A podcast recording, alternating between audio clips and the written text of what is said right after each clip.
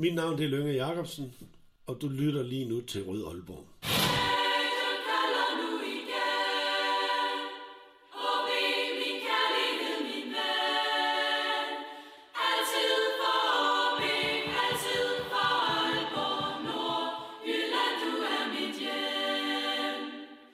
Velkommen til denne særudgave af Rød Aalborg, en podcast om OB, produceret OB Support Club.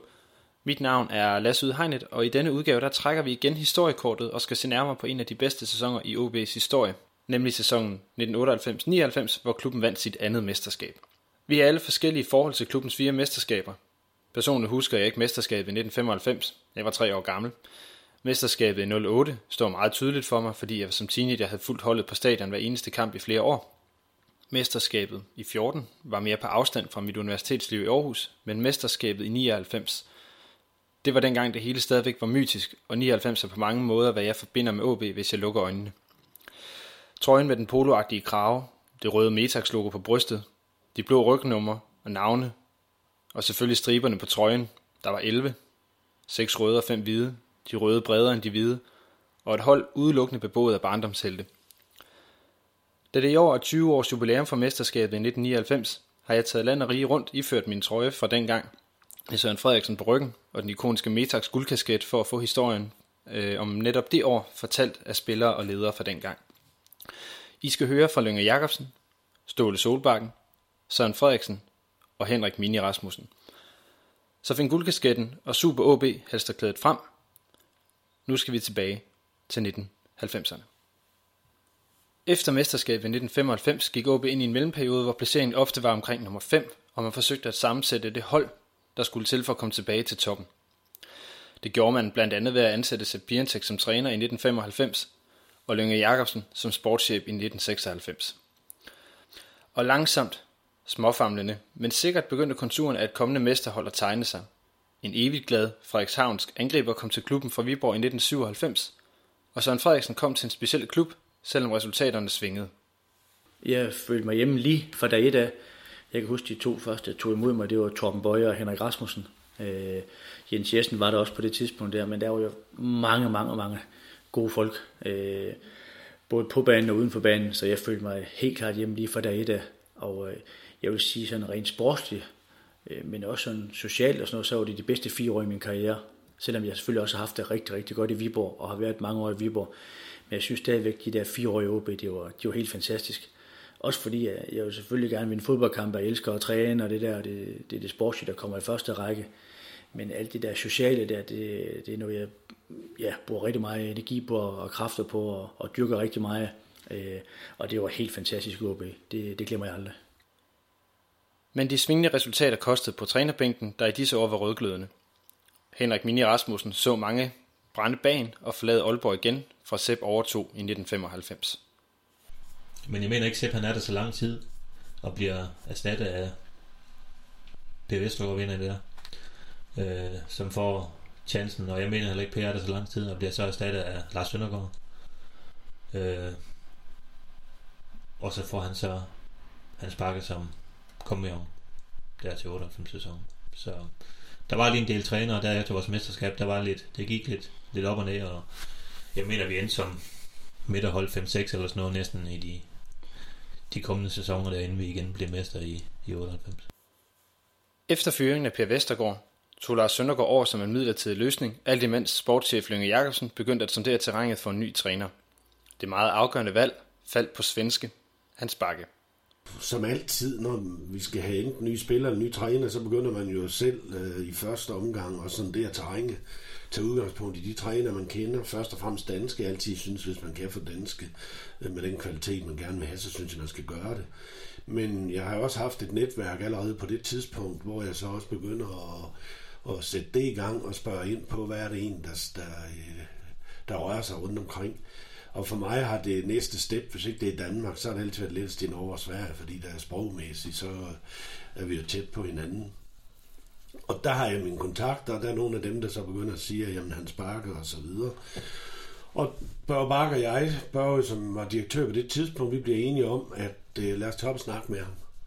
og det var han også interesseret i, og så fik vi en snak, og vi kom egentlig ikke så mange andre steder hen i vores overvejelser, fordi vi syntes, Hans var den rigtige til os. Og det var ikke fordi, hans øh, CV ost af mesterskaber rundt omkring i denne verden. Men vi synes, hans måde at være på, hans personlighed og så videre, den synes jeg, den passer til, til OB. Så vi bliver sådan forholdsvis hurtigt enige om, at det er hans, vi skal have. Men Hans, han, han kunne vel det, som, som jeg synes er vigtigt for en træner. Han kunne være menneskelig, han kunne være ordentlig, men han kunne også det modsatte. Øhm, og det er nødvendigt for en træner nok at, at kan spille på hele klaveret. Øh, fordi en spillertrup, den er sammensat af mange forskellige personligheder. Og de personligheder, dem skal en træner kan pleje alle sammen. Øh, dem, der har en tendens til at være noget urolig op til kampe og være lidt bekymret for, om de er på hold og så videre, dem skal man have en rolle over for, i hvert fald i perioder. Og så er der dem, der om torsdagen knap nok ved, hvem der er, vi skal spille imod i weekenden. Dem skal man have en anden hård hånd for og så videre. Og jeg synes, Hans han kunne det hele, udover at han var en dygtig træner, og han var god for mig som sportschef at arbejde sammen med. Og det har jeg selvfølgelig også tjekket, fordi at få en, en træner ind i vores klub, som vil være egoistisk og som vil køre hans løb alene. Jeg har bestemt ikke noget imod, at vi får træner ind, der gerne vil være med til at flytte os. Men min klub fra 1885, så er der også nogle normer og nogle kulturer og noget, som er vigtigt for os at holde fast i. Og det vurderede vi, at det kunne Hans, og det må jeg bagefter konstatere, at det kunne han også. Hans ankomst til klubben gjorde noget ved truppen. Spillerne kunne mærke, at det var en kapacitet, de havde fået ind som træner. Og øh, altså, man kan godt se, at han havde, han havde trænet på, på højt niveau tidligere. Øh, det kunne man godt. Øh, altså, meget hård og kontant, øh, synes jeg, han var. En, jeg synes, en mand af få ord, øh, men, men de, de ord, han sagde, der kom ud af hans mund, de var, de var, de var meget, meget skarpe, og han vidste, hvad han snakkede om øh, rent fodboldmæssigt. Det, det var der ingen tvivl om. Øh, og øh, han fik hurtigt sat, hvad skal man sige, sat, sat skik på truppen og på holdet, og, og man vidste, hvad han ville. Øh, og man vidste i hvert fald, når man skulle ud og træne, ud og træne så skulle man virkelig øh, være, være klar og levere, og, øh, og være fokuseret og være koncentreret, for det forlangte han virkelig. Og der er ingen tvivl om, at jeg var ikke altid helt enig med ham, for jeg sad desværre en del på bænken på et tidspunkt under ham, men han var en træner, jeg lærte utrolig, rigtig, eller utrolig meget af. Øhm, det var han. Øh, og han, kunne godt, øh, han var god til at forklare ud på banen og sige, prøv at høre Søren, det der, det gør du godt. Det her, det gør du skidt. Og det, det kan jeg rigtig, rigtig godt lide ved en træner. Øh. Jamen, han øh, trænede utrolig meget øh, defensiv, kan jeg huske. Øh, defensiv organisation. Øh, stå rigtigt på banen. Øh, sørge for, at de andre ikke scorede mod os. Og det må vi sige, det bare frugt i og med, at jeg tror, der blev lavet 35 eller 36 mål i den sæson på os. Så øh, i og med, at vi trænede øh, meget en mod en situation også, kan jeg også huske. Øh, så øh, vi fik en vi fik en god blanding af lidt, lidt defensiv og lidt, lidt offensiv kvalitet, der, der Bakker trådte til. Der kom nemlig også nyt blod til klubben efter hans Bakkes ankomst. Sammen med Lønge vendte han, for at finde ud af, hvad der skulle til for at forbedre på års middelmåde placeringer, blikket ud efter markante spillere. Kernen på holdet var sådan set på plads. Spillere som Henrik Rasmussen, Torben Bøje, Lars Thomsen og Jens Jessen, der også var med i 95-mesterskabet, var stadig i klubben. De og flere andre nordiske spillere, som en ung Thomas Bælum og Jimmy Nielsen, udgjorde en vigtig del af klubbens filosofi. Jamen, vi havde jo stadigvæk også dengang en idé om, at vi skulle have ungefær halvdelen af truppen af det, vi kalder egen avl. Altså spillere, som har spillet ungdomsfodbold i OB. Og dengang sagde vi, at vi tog dem som tidligere OB, hvis de har spillet et par år i klubben. Så det, det udgangspunkt havde vi også dengang. Øh, men, men vi har jo også haft en sæson, hvor vi ikke er helt tilfredse med vores placering, vi er ikke helt tilfredse med, med den måde, vi, vi spiller på, og så videre. Så vi synes jo også, der skulle ske noget. Og vi får træner, som også har en idé om, at, øh, at han egentlig også godt synes, vi kunne forstærke holdet. Så har vi en bestyrelse på det tidspunkt. Hans og jeg, vi er med på bestyrelsesmøde. Sportschefen var det altid. En gang imellem, så var det træneren der. Og vi var på bestyrelsesmøde, og Hans og jeg havde selvfølgelig haft en dialog om, hvad skal vi sige på det bestyrelsesmøde, og hvor er det, vi vil hen, og hvad er vi synes, vi mangler, og så videre. Og vi fik jo spørgsmålet, hvad skal der egentlig til for, at vi slutter i toppen? Hvad er vi mangler på vores hold? Det blev stillet direkte til os, og det er dejligt, når bestyrelsen gør det. Det er det nu i øvrigt gjort mange år, eller mange gange. Og jeg var lige ved at åbne munden, men heldigvis så kom Hans først, Fordi Hans han siger, at hvis vi får en stærk stopper, en stærk midtbanespiller og en stærk angriber, så bliver det dansk mester. Jeg er ikke helt sikker på, at jeg har turde sige det sidst. Men det sagde Hans, og det understreger så det, jeg har sagt omkring ham, det, det, det turde han så også. Altså, han var en træner, der ikke var bange for sin egen skygge. Og øh, så peger pilen på mig. Hvad koster det, Lønge? Og jeg har sagt et eller andet tal, fordi det er umuligt at sige. Øhm, og så fik vi en bare til opgave at gå videre med det. Og så måtte Hans og jeg jo så lige øh, vende skrogen i munden og finde ud af, hvem er det så, vi går efter.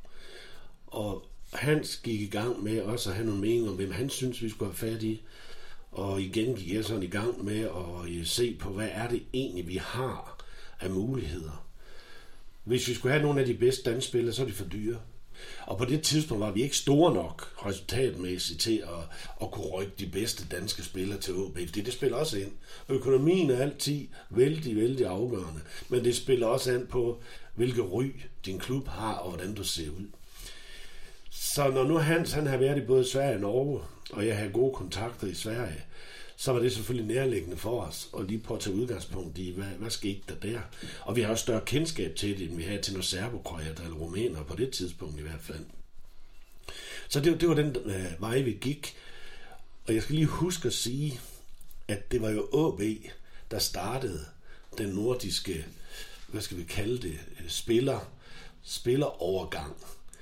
Før at vi begyndte at få dygtige nordiske spillere ind, så kunne man jo spørge en nordmand, hvad skal du i Danmark?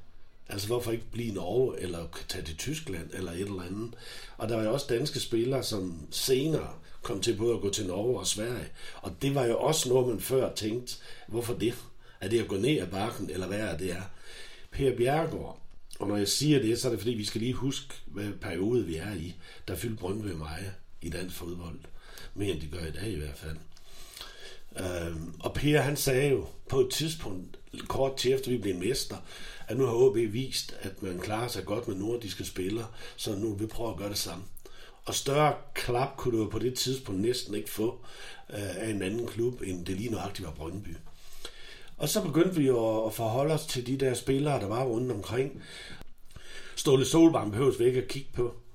Og det kom bag på mig, dengang jeg snakkede med hans agent, som hed Erik Soler, det kan jeg godt sige det var nok ikke noget hemmelighed, kom bag på mig, at der faktisk var en mulighed.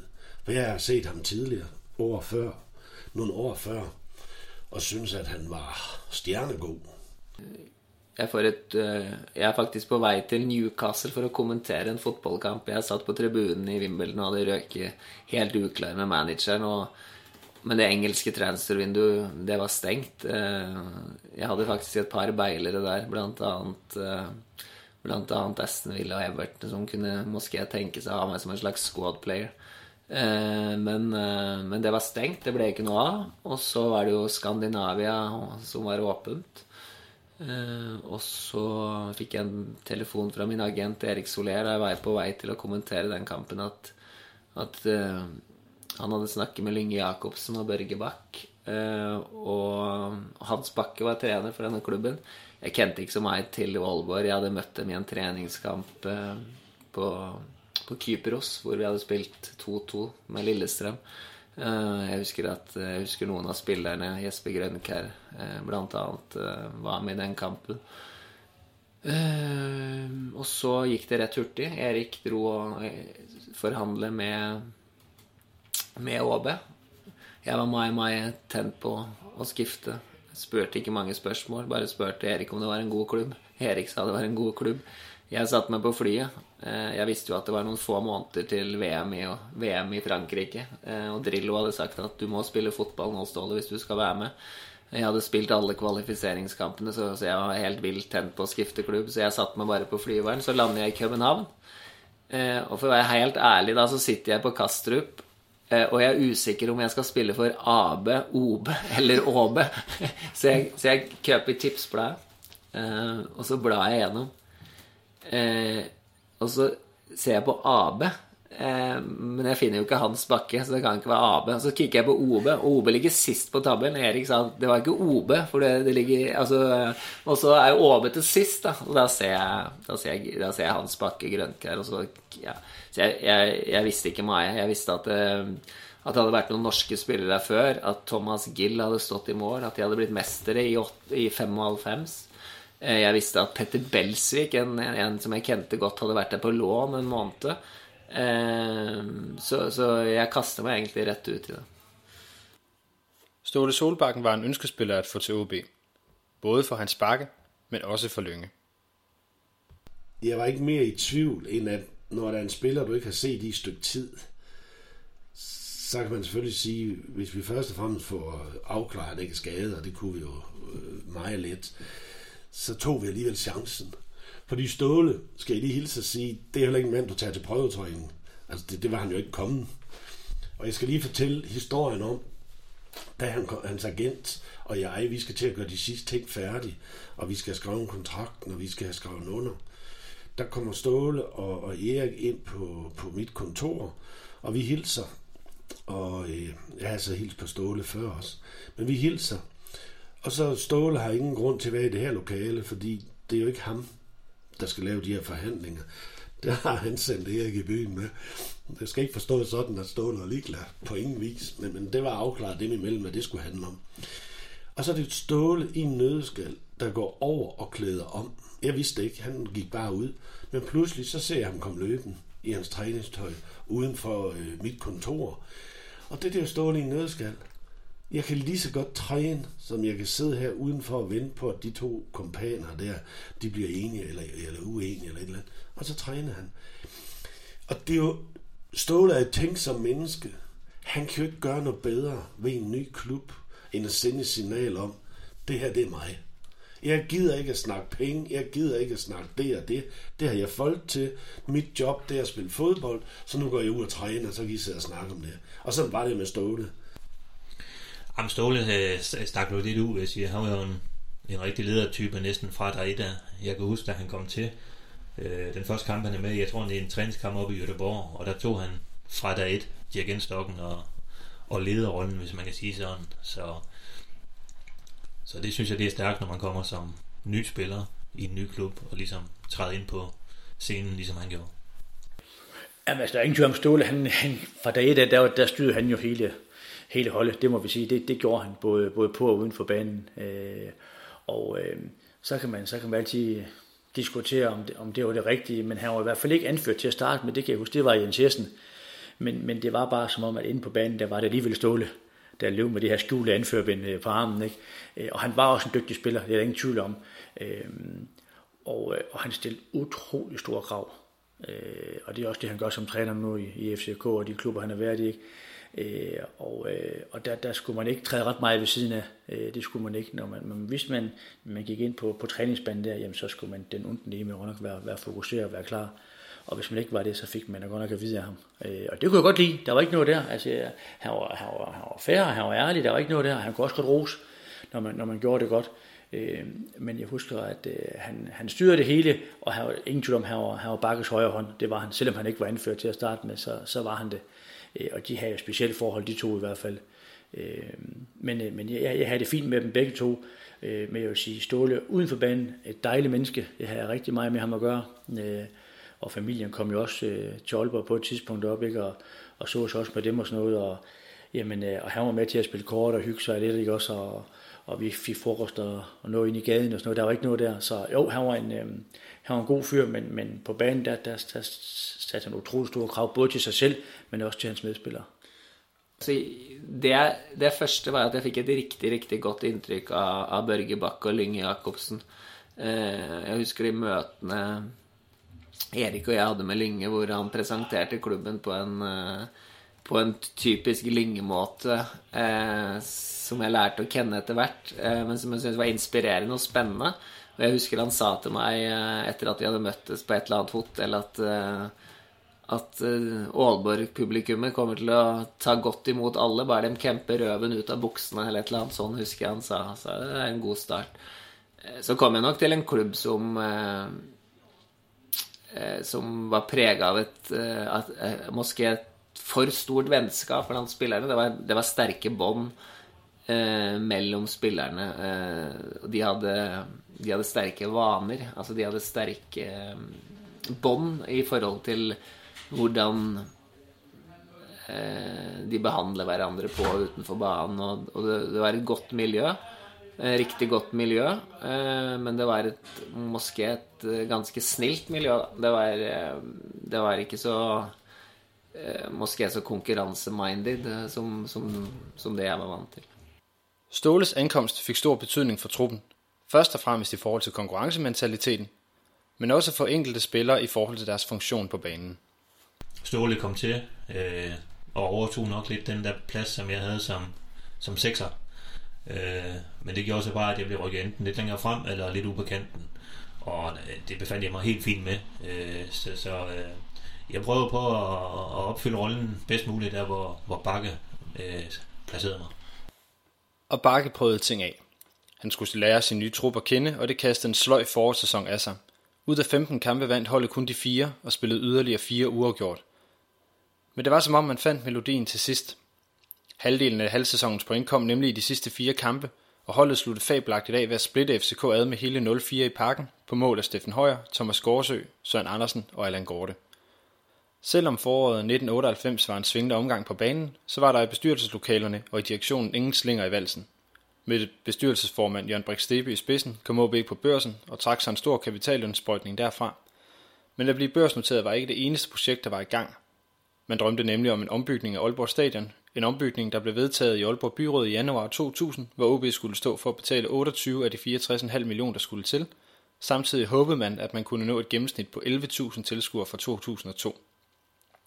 Det var altså en ambitiøs bestyrelse, der forsøgte at skabe grundlaget for, at OB kunne række ud efter den øverste placering i dansk fodbold. I sommeren 1998 forsvandt Jesper Grønkær efter et års ventetid til Ajax. Angriber Søren Andersen forlod klubben sammen med spillere som Kalifasius og Clemens Sveinenberg. Samtidig tog Lønge og Bakke fat på at få tilføjet de spillere, der stadig manglede. Og nu hvor OB havde fået Ståle ind til midtbanen, drejede manglerne sig derfor om en central forsvarsspiller og en angriber. Øjnene blev vendt mod Sverige.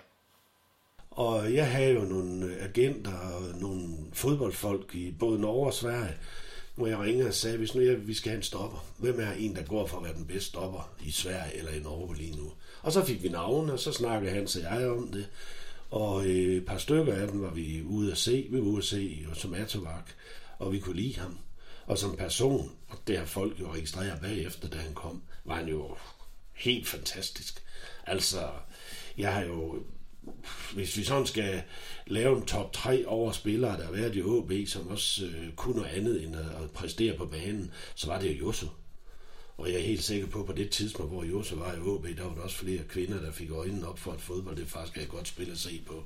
Fordi han var jo på alle lederkanter en, en profil. Jamen, Josu, det var mere, det var mere lederrollen i forsvaret, vil jeg sige. Altså, det var ikke så meget, selvfølgelig havde han noget at skulle have sagt i truppen, ligesom vi andre også havde.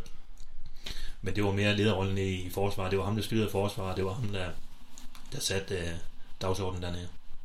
Han var god til at snakke, han var god til at, at, at, at dirigere med de andre, men også bare hans tilstedeværelse, det, det skabte en, en ro. Øh, Josef var uhyggelig hurtig, så man havde sådan en på fornemmelsen, selvom de slap fri, så skulle Josef nok hente ham, så, så øh, det var sådan lidt en kombination af både det verbale og, og hans tilstedeværelse. Jamen, Josu kan jeg huske som en rigtig, rigtig god kammerat også selvfølgelig, først og fremmest. Men han var, øh, han var utrolig god til at læse spille. Øh, det, det synes jeg, øh, han var. Og så han hurtig. Han var rigtig, rigtig hurtig. Øh, og jeg tror, det, det, er, det er to vigtige ting. Øh, generelt for en fodboldspiller, men specielt også for en forsvarsspiller. At øh, man er god til at læse spille, og det var han. Øh, og stille sig i de rigtige, rigtige steder, ikke? Øh, og bryde boldene. Og så havde han den der hurtighed der, så han kunne følge ja, alle angriber i, i Superligaen.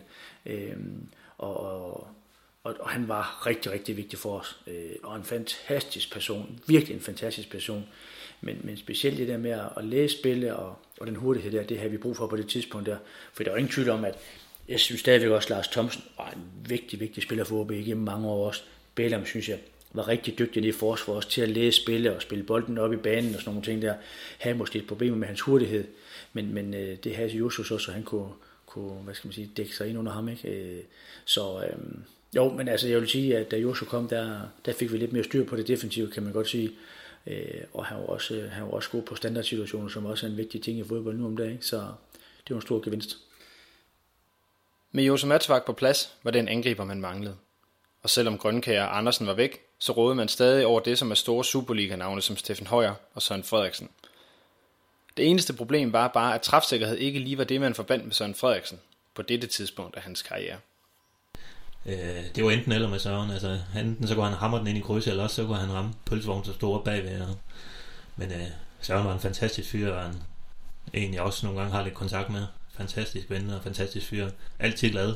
Sjældent øh, negativ og sjældent i dårlig humør, så det var en, der skabte lidt humør på træningsbanerne også, og, også selvom det var nogle gange var lidt, lidt surt måske at træne i, i, i vintermåneden, så kunne han godt skabe lidt, lidt kolorit på tilværelsen. Jeg synes, jeg brændte for mange chancer på det tidspunkt, øh, og det har sådan kendetegnet min, min karriere. Sådan at, og der, der er jeg meget ærlig omkring det, fordi altså, jeg ved, at angriber kan ikke score på alt, men jeg, jeg, har, jeg har brændt for mange chancer i min, i min karriere, og det tror jeg også, det er derfor, jeg kan komme til udlandet.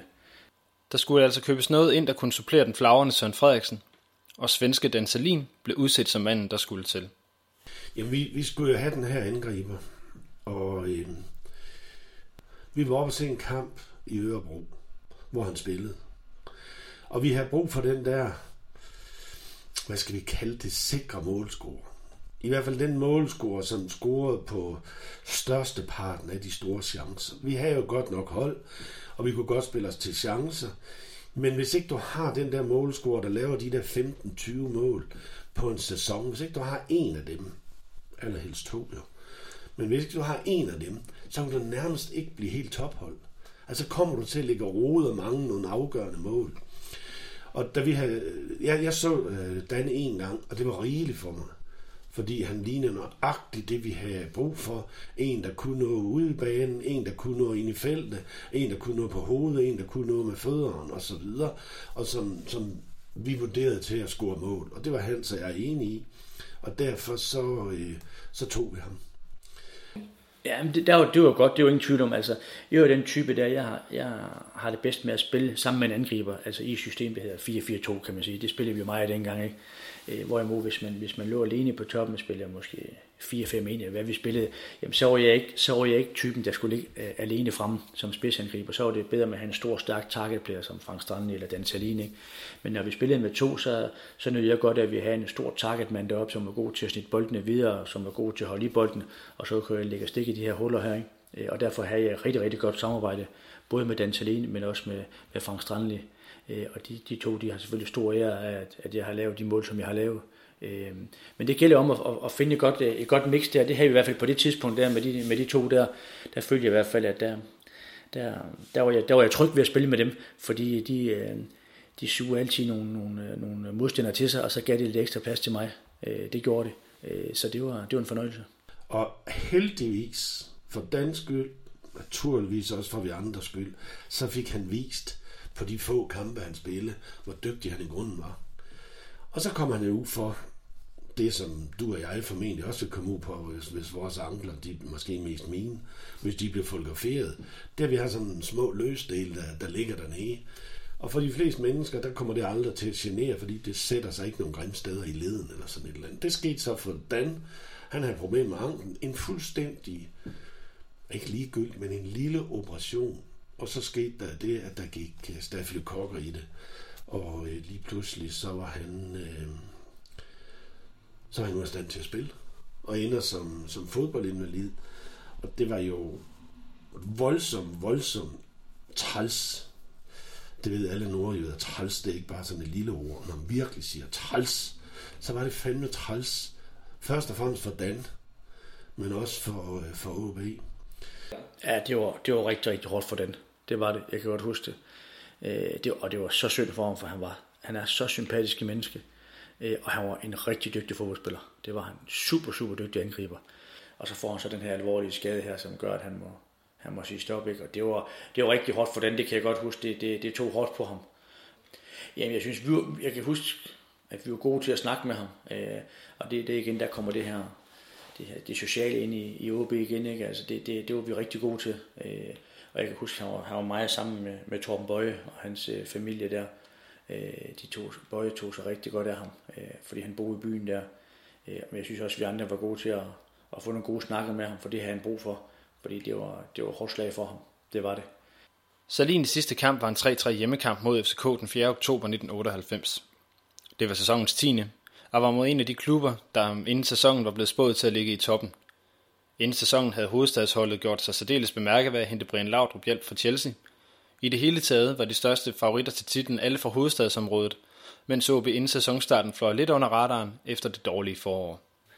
Det var vel et øh, Det var vel øh, litt det vi var inne på, at, øh, at vi lå liksom litt bak de store favorittene. Jeg tror det var to-tre hold som Moské var, i hvert fall var tenkt at skulle komme foran oss på tabellen. Brøndby AB, Moské FCK i kraft av Laudrup og kraft av alle individualistene som Goldbeck og Peter Nilsen og, og Niklas Jensen og, og, de drengene der. Eh, så vi var nok eh, Jeg tror de tenkte at får Åbe en riktig god sesong, så kan de ta en medalje. Men jeg tror Mai få tenkte at vi kunne vinne. Det tror jeg. Ja, Brøndby var i sidste i 90'erne, der mener jeg, at de lå i toppen det meste af tiden. Øhm, AB havde også et rigtig stærkt hold på det tidspunkt, kan jeg huske. Øh, jeg mener også, Lyngby var rimelig med. Og ja, FCK kunne man selvfølgelig også regne med på det tidspunkt. Men jeg mener lige den periode der, der mener jeg, at de havde et par år, hvor de blev midterhold. Så Brøndby AB, kan jeg huske, var i hvert fald rimelig på det, på det tidspunkt. Men internt var forventningerne ikke til noget stort. Hans Bakkes mesterskabskommentar til bestyrelsen skulle jo indfries, men i Nordjys besindighed blev der ikke sat tommeskruer på spillerne, udover at en topplacering selvfølgelig var en udtalt forventning. Jeg tror de interne forhåpninger er at vi skal kæmpe i toppen. Eh, men jeg tror ingen Jeg tror, jeg tror at jeg tror ingen ville satt huset sitt på at vi skulle vinne det. Det tror jeg ikke. Men jeg tror vi hadde et Jeg tror vi følte etter hvert at vi hadde et hold som kunne slå alle. At vi skulle i hvert fald spille med om det. Øh, og det var sådan lidt... Øh lidt stille og roligt sagt, kan man sige, ikke? fordi vi skulle heller ikke melde ud, at vi bare skulle være dansk mester, fordi det er også et kæmpe pres. Men, men altså, det er jo klart, med den trup, vi havde der, der skulle vi være med. Øh, det skulle vi omkring det hele, også pokalturneringer og det hele. Ikke? Øh, også fordi vi havde en bred trup, synes jeg, på det tidspunkt. Øh, og øh, der var ambitionen også stor, fordi vi havde, jeg, tror, OB havde brugt mange penge øh, på det tidspunkt. Så, så man vidste også godt, at der skulle, der skulle nogle resultater ind i hvert fald. Øh, og øh, jamen, det kom så heldigvis også. At resultaterne kom, lå i, at mange ting spillede sammen. Først og fremmest var truppen blevet godt sammensat. De mange rigtige nyindkøb i årene op til fungerede godt med den bevarede kerne fra 95, samtidig med at ungt OB-blod også havde fundet vej til truppen. Den kombination var et stærkt fundament. Eh, jeg tror at det var en riktig, riktig god kombination. At, at, eh, at, eh, de, at, at Sammensetningen av troppen ble riktig god, for du hadde de gamle drengene som, eh, som Mini og Jens Jessen og um, Thomsen og Boje, og, og, og, så hadde du litt frisk ungdom som Belum Krüger, Søren Fredriksen, så kom Anders Andersen inn etter hvert. Eh, og så hadde du Jimmy, Lars Winde, men så hadde du òg eh, noen upcoming menn som Thomas Gårdsjø og Allan Gaarde. Eh, og så fikk de Moské litt impulser av oss som kom utenfra. Så, så, det ble en riktig, riktig god miks. En trener som kom utenfra, i Hans. En trener som kjente klubben inn og ut i Lars. Og en meg dyktig ledelse. Så, så, så, alt lå egentlig til rette, men alt det skulle jo falle i hakk. Så lige hvor vi stod hen, det var lidt svært. Så vidt jeg husker, så mener jeg ikke, vi havde så gode træningsresultater øh, i træningskampene. Men øh, det ændrede sig lidt, da vi skulle til i gang. Og ja, som jeg nævnte før, så gik der lang tid, inden vi faktisk tabte. Jeg mener, vi var henne 12, 13, 14. spillerunde eller et eller andet, før vi, før vi tabte.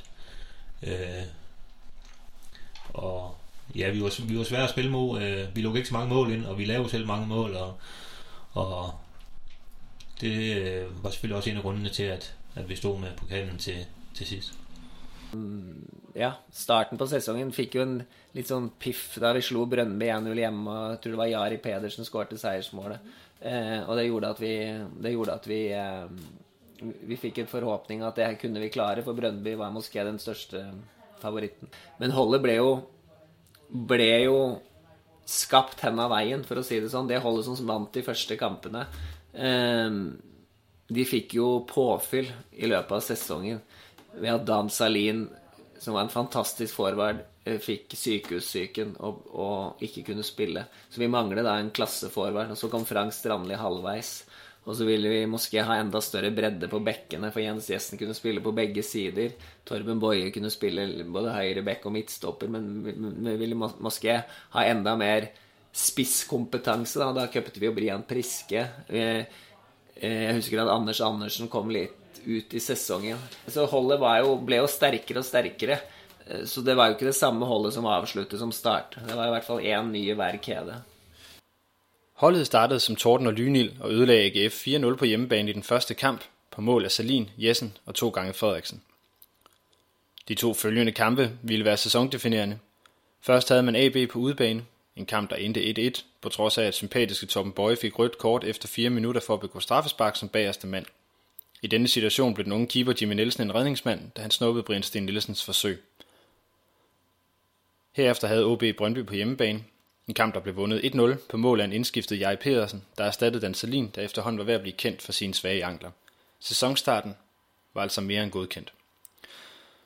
Og så kørte toget, og i de næste kampe storsejrede man 1-5 og 5-2 over henholdsvis B93 og Vejle. Efter det gik der uafgjort i OB's koncept. Defensiven var stadig i fokus for hans bakke, og det vigtigste var ikke at tabe. Derfor smuldrede den tidlige føring i ligaen hurtigt, og AB kom susende forbi OB, som i 10. kamp mødte den sidste forhåndsfavorit FCK hjemme i Aalborg.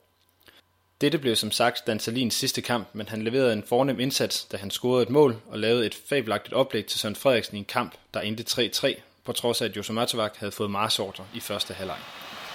Og Solbakken, som ofte før, en af banens absolut bedste spillere. Men, og der er jo ofte et men, og det er det her uskyldige frispark, der koster Josu Matovac et rødt kort. Hårdt dømt af Jørgen V. Larsen, også selvom Matovac var bedste mand. Her er det unge Thomas Bælum, der splitter et lidt ukoncentreret FCK-forsvar. Dan Salin siger tak og gør det med sit andet sæsonmål, det til 2-1. Uha, FCK. Men OB lod ikke FCK slippe her. Salin og Frederiksen er måske landets bedste angrebsduo. Det giver de prøver på her. Salin, gammel bandispiller af Bande, og Søren Frederiksen fejrer sin plads i EM-truppen med sit 11. sæsonmål. Og det var så her, en tredjedel ind i turneringen, at endnu en kær OB-svensker skulle få debut, som den Salin måtte vinke farvel til karrieren. Anders Andersen debuterede i den 11. kamp i 0 ude mod Silkeborg. Jamen det var, jeg, jeg mener, det først og fremmest der Hans, der nævnte. Jeg kendte ikke Anders øh, på forhånd. Jeg tror, det er Hans, der begynder, om det så hans netværk eller hvad, men, men han kunne jo også sagtens have kendt ham. Jeg kan ikke lige huske, hvordan der vi kommer i, i, i tanke om det, men, men Altså Anders, og du har ret, der er ingen grund til at gå under radaren med Anders, men det kan han godt lide, det selskab, vi lige har været inde i, fordi det var sådan en personlighed på hver deres måde, vi snakker om. Anders var jo indbegrebet af en ualmindelig, ydmyg, dejlig fyr, som passede sit håndværk, og som var en rigtig, rigtig dygtig fodboldspiller, fordi det var han saft sus med. Øh, men forhistorien på, hvordan vi lige nøjagtigt kommer i tanke om ham, det, har, det er svært ved at huske lige nu. Øh, men han går jo han går vældig, vældig fyldest i OB. Og jeg, jeg, jeg fryder mig, når nu jeg sådan kan se øh, fans snakke om Bitter Anders. Fordi Bitter Anders, det er sådan et hyggeligt, det er sådan et hyggeligt øh, navn til ham. Og der ligger noget kærlighed i det, og der ligger noget med, at man kan huske Anders som en, en god spiller. Det synes jeg er rigtig dejligt. Jamen Anders, han var jo en, han var også en, en god midtbanespiller, øh, kunne faktisk bruges både defensiv og offensiv. Øh, Øh, han var nok bedst selv sige, at han var bedst offensiv, men øh, jeg synes nu, at han havde mange kvaliteter defensiv også, og, og mener også, at han blev brugt en del på, på, på den defensive midtbane. Anders var en rigtig kanonfyr og rigtig godt menneske. Der er ikke ondt skabt i Anders, så det var en, det var en rigtig sød lille svensker, der kom der. Efter Andersen var kommet ind i truppen, var der kun fire kampe tilbage inden vinterpausen, der allerede faldt den 8. november på grund af en række udsatte kampe. De sidste kampe gav lidt grus i maskineriet, da man igen spillede uafgjort mod FCK og tabte efterårets sidste kamp 2-4 hjemme mod Silkeborg. Allan Gorte har til gengæld fundet målformen i disse kampe, hvor han på efterårets sidste tre kampe scorede ikke færre end fem mål. Ikke desto mindre manglede man stadig en marker til Søren Frederiksen på toppen efter Dan Salins karrierestop. Tankerne faldt på en norsk angriber, der var kommet i overskud i græske Panathinaikos, og som Lønge havde fået tilbudt næsten et år tidligere. I forbindelse med øh, den med Ståle, så blev jeg faktisk ringet op og spurgt, om Frans ikke kunne være noget for os. Og den, den skulle jeg sådan lige have, have genskabt, fordi det var jo ikke fordi, at Frank havde været på overskrifteren i, i den tid, han var i, øh, i Grækenland. Men vi bliver alligevel enige om, fordi han jo kendte ham, at det, det var nok også et forsøg værd. Fordi vi var jo ikke uden angriber på det her tidspunkt. Men vi manglede, vi manglede ham, der skulle være topangriberen. Ham, der skulle spille der hver gang. Ham, der skulle være det trygge for holdet. Fordi man skal huske, at når du er dygtige spillere, så kan vi sige, også som fans, også som supporter, også som tilskuere, så er vi glade. Vi er også trygge ved, at vi har dem på holdet. Men det skal vi lige huske, sådan er holdet også skruet sammen. At når der er en ståle derinde, når der er en strandlig derinde, så ved man, den base, den er i orden. Det ved man også som en yngre, ung spiller, at dem har jeg. De er der jo, og de er de bedste i Danmark, eller sådan et eller andet. Så derfor har Frank også en anden rolle, end det han skulle hjem og, og, og score mål. Der var jeg sådan som sportschef, var, var sådan måske lidt mere op på stikkerne omkring Frank, end øh, jeg var med, med både Ståle og Josso. Det var, at øh, her skulle vi jo til lommeren. Ikke fordi Frank var en meget dyr spiller, det var han ikke. Det endte jo i øvrigt med, at de tre spillere jo alle sammen øh, blev solgt. Øh, Sprang blev det ikke, men, men der var sådan en forsikringssag, som blev afklaret, for han endte også øh, med ikke at kunne spille på grund af, øh, den skade, han havde. Så samlet set fik vi jo de penge tilbage på, på de her spillere øh, på den gode side oven købe. Men øh, nej, vi skulle mødes i Zürich og snakke øh, med en græsk repræsentant og med Frank. Og vi blev forholdsvis enige med, med grækeren. Fordi de havde haft Frank, og jeg tænker, de havde fundet ud af, at øh, her var der ikke så meget mere hent, og de ville ikke satse på ham. Og jeg kan ikke i dag huske, jeg ved ikke, om jeg nogensinde har gået op i det, hvad de egentlig betalte for ham. Men i hvert fald så var de parat til at lade ham gå, for det jeg vil sige, der var øh, viser i hvert fald også at være, være billig. Øh, men nu sker det også nogle gange det, at agenter kommer også til at lægge voldsomt pres på klubber. Og jeg tror også, der her var blevet voldsomt pres på grækeren i forhold til at lade Frank øh, rejse. Fordi Frank har været på landsholdet, nu er han bestemt ikke på landsholdet mere. Vi kan så sige i dag, at han kom det jo igen. Det var ikke kun et monster af en målscore, der blev hentet i Frank Strandli. Det var også et monster af en mand, der havde en evne til at komme i centrum uden for banen, om så det var intentionelt eller ej. Men man kunne mærke på morskabskontoen, at Frank Strandli var kommet til klubben. Der er jo en fantastisk historie. Altså, der er nogle ting her i livet, jeg aldrig glemmer. Fordi da jeg er på vej til Zürich, eller også var dagen før, så tænkte jeg, hvordan er det nu egentlig?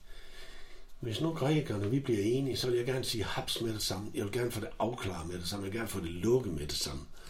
Og jeg var sikker på, at øh, den snak, jeg har haft med agenten, så kunne jeg også godt forestille mig, at det kunne godt risikere at falde i hak. Hvordan får jeg lavet lægetjek? Altså, vi sidder nede i Zürich. Hvordan er det lige? Skal han virkelig til Aalborg?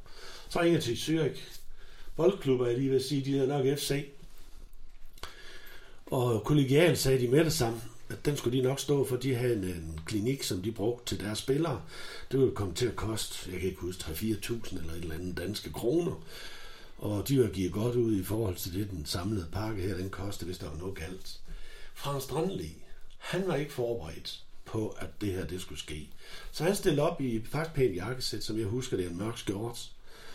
Og da det her det er over, øh, så har jeg aftalt med hans agent, at så skulle Frank og jeg lige køre ud til den adresse, jeg har fået, hvor de så lavede lægetjek på ham. Og det der lægetjek, det foregik både på cykel og på løb ned ad gangen, og på at stå og hoppe på det ene ben og hoppe på det andet ben, og så videre og så videre. Så Frank Strandli, hvis ikke han havde svedt før, så kom han i hvert fald til at svede i den her situation. Og jeg synes, det var for det første rigtig godt for mig at se, at der var ingen grund til at tro, at der var noget galt med Frank Strandli.